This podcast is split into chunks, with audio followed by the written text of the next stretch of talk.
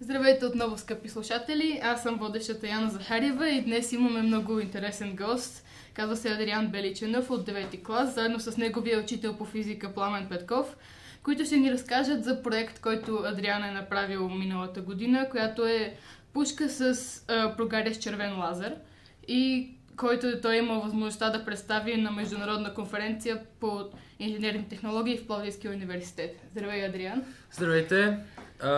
Проектът, който направих, беше... А, сам, цялата идея за направата му беше от, още от 8 клас ни беше дадена задача от Аглика да направим един проект, който ще представим до година, предполагам, за, пред, или поне тогава предполагах, че за оценка. И аз цяло лято проучвах и направих нещо като план, как ще протече самия проект и до, за началото на годината бях почти готов. Реших да го покажа на учител Пламен и той много го хареса и реши да ме запише на тази повиска конференция, където да си го представя.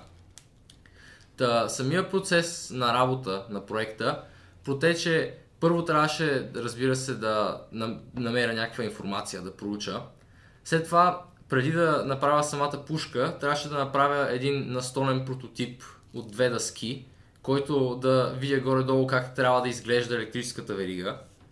И след това трябваше да вградя цялото нещо в една пластмасова пушка, което беше може би най-трудната част, защото тя беше много малка. И обаче като го направих, се получи изключително мощна и може да запалва много неща от разстояние. А, когато кажеш прогаряш червен лазер, може ли да ни обясниш как точно работи прогарянето? Разбира се. Лазерният диод или самия лазер, който съм взел от едно старо DVD и цялата му цел първоначално е да чете данни. Обаче, аз съм го пуснал на много по-голям ток, почти двойно по-голям ток, отколкото всъщност е предназначен. И това, освен че удвоява тока, така се удвоява мощността. И става от нормален лазер за четене на данни се превръща в прогарящ лазер, който дига над 300 градуса за секунди. А какво те вдъхнови да го вградиш в пушка и да го направиш като един вид оръжие? Ми, защото изглеждаше по-интересно, по-забавно и по... може да се пренася. И, много... се вдъхнових се от Star Wars. Можеш ли да ни разкажеш за конференцията? Как премина тя и какъв беше резултатът? Ами, премина много хубаво. Аз, като преди да отида в, на самата конференция, очаквах залата, в която ще представям лазера да е огромна. И бях леко притеснен, но като отидох, атмосферата беше много приятна и направена така, че е, участие да не се притесняват, така че мина много добре. Самото ми представяне според мен беше много хубаво. И доколкото разбрах, беше оценено сравнително високо от журито, така че мина доста добре. Смяташ ли, че този проект ще те вдъхнови да продължаваш да се занимаваш с наука в бъдещето? Разбира се. Аз още от малък знам, че искам да се занимавам с наука.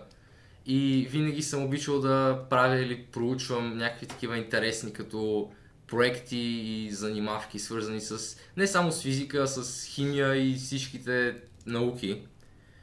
Но да, като идеята ми е, че като порасна ще занимавам нещо с наука в всички случаи. А, сега искам да попитам Пламен, учителя, как мислиш, дали е, има много ученици, които се занимават с наука или би трябвало да има повече? Най-напред здравейте всички. А, въпросът, който Яна зададе, беше много интересен.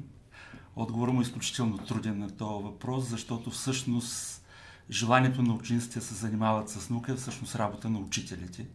Тоест учителите са хората, които трябва да събудят желанието учениците да се занимават с наука, т.е. да мислят, да формулират някакви цели, задачи и после да ги изпълняват. И всеки един ученик, който формулира някаква цел, някаква задача, собствен, собствена идея и после пристъпи към изпълнението й, всъщност показва, че нашите усилия нали, не са преминали на празно а, бих искал, вярвам, надявам се, че Адриан няма да е единствена в Увекинт. Имаме още други ученици, които проявяват интерес към науката, опитват се да формулират и формулират цели и задачи и също така ги изпълняват. Надявам се, че след, може би след няколко месеца, той няма да е единствен на следващата конференция, а ще има други, които ще го придружават и ще представят своите изпълнени проекти. Е, конференция в университет звучи като нещо много сериозно. Има ли много млади хора като него или повече да са студенти и по-възрастни? специфично за конференцията, която Адриан беше, тя е предназначена изцяло за студенти. Ученици не бяха предвидени, даже при попълването на документите нямаше предвидена графа за ученици, поради което контактувахме с организаторите той получи специално разрешение да представи проекта си на самата конференция. Сега аз искам малко да разширя нещата и да допълна Адриан за самото му представяне на конференцията. Той беше подготвил презентация за самата конференция, която приключи с демонстрация. А, темата, която Адриан, т.е. сесията, в която Адриан се представяше, беше лазерна техника. Той беше единствен в тази, в тази сесия. И така, че представяйки своите материали, своят доклад, той приключи с една невероятна презентация, с един невероятен, невероятна демонстрация, където той демонстрира как функционира неговия лазер. И всички в залата бяха много впечатлени от представенето му. А, също така бих искал да допълня, че той беше много добре подготвен за конференцията. И въпросите, които последваха след презентацията, което е най-трудната част на едно представяне, човек да може да защити това, което е представил. А, той получи един въпрос, който беше изключително труден, но той така не се притесни съществено и успя смело да отговори много изчерпателно, почти професионално, като даже бих казал като студент от горните курсове на въпроса, за което всъщност би искал да го поздравя още веднъж. Благодаря.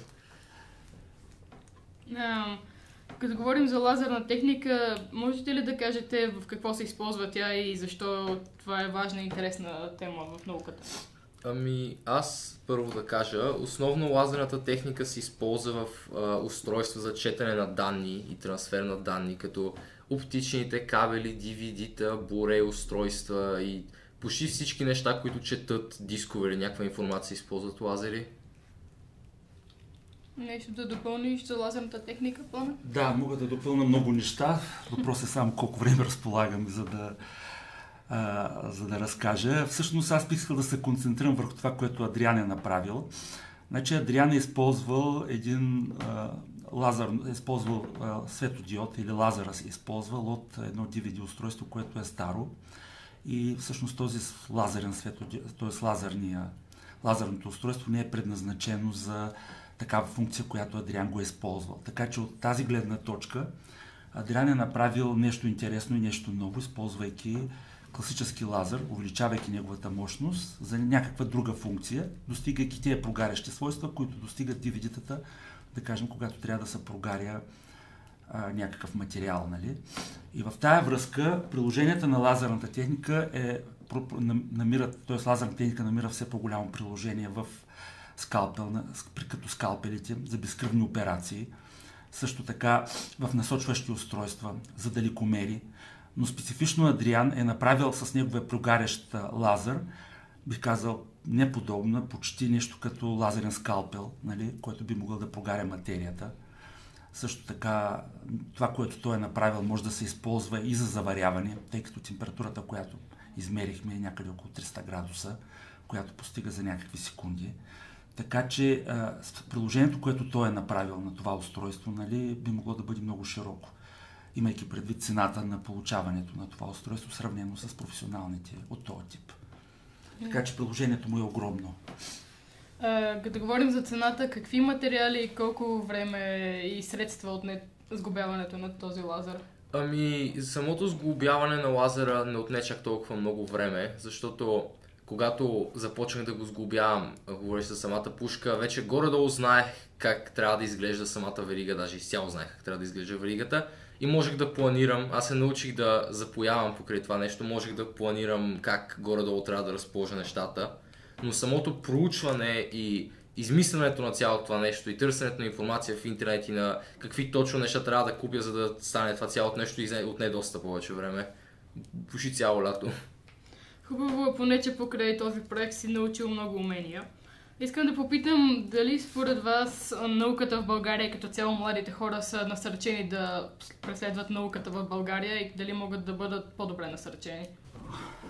Яна, отново задаваш много труден въпрос.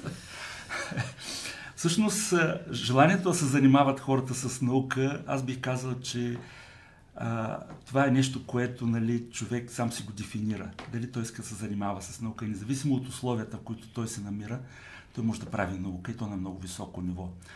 колкото да говорим за насърчаването на науката в България, има някакъв прогрес в сравнение с това, което беше преди, но разбира се не е това, което в развитите страни в момента съществува като насърчаване на науката.